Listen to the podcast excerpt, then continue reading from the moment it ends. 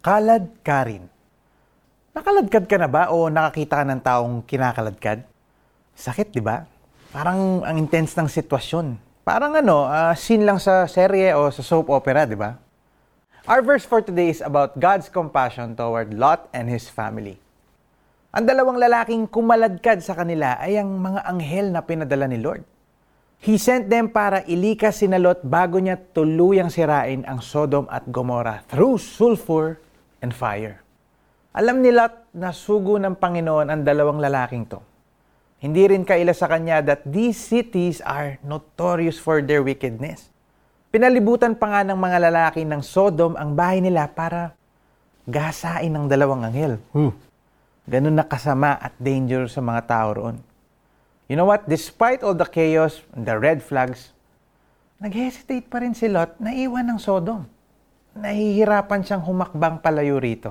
Ito kasi yung lugar kung saan pinili niyang manirahan, bumuo ng pamilya at magpalago ng kanyang mga ari-arian. But God cares more for Lot's welfare than the situation surrounding him.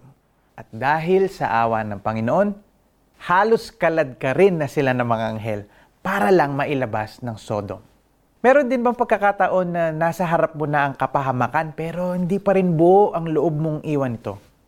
Naranasan mo na rin bang makaladkad ni Jesus out of danger? You know what? Sometimes, God has to use His mighty hand to bring us to His loving arms. Amen? Pray po tayo. Lord, I am sorry because despite your warnings, there were times when I kept on insisting to stay out of your will. Patawarin mo po ako sa pagre-resist ko sa mga tulong na binibigay mo sa akin. Thank you, Lord, for your compassion and for rescuing me. In Jesus' name we pray. Amen. Alright, application time. Meron bang sitwasyon, tao o bagay na gusto ni God na iwan mo na? Huwag ka na magdalawang isip at manghinayang tulad ni Lot. Be assured that God's directions are for your good and that you are safe in His arms. Nag-aatubili pa si Lot, ngunit sa habag ni Yahweh, halos kaladkarin na sila ng mga lalaki palabas ng lungsod. Genesis 19:16.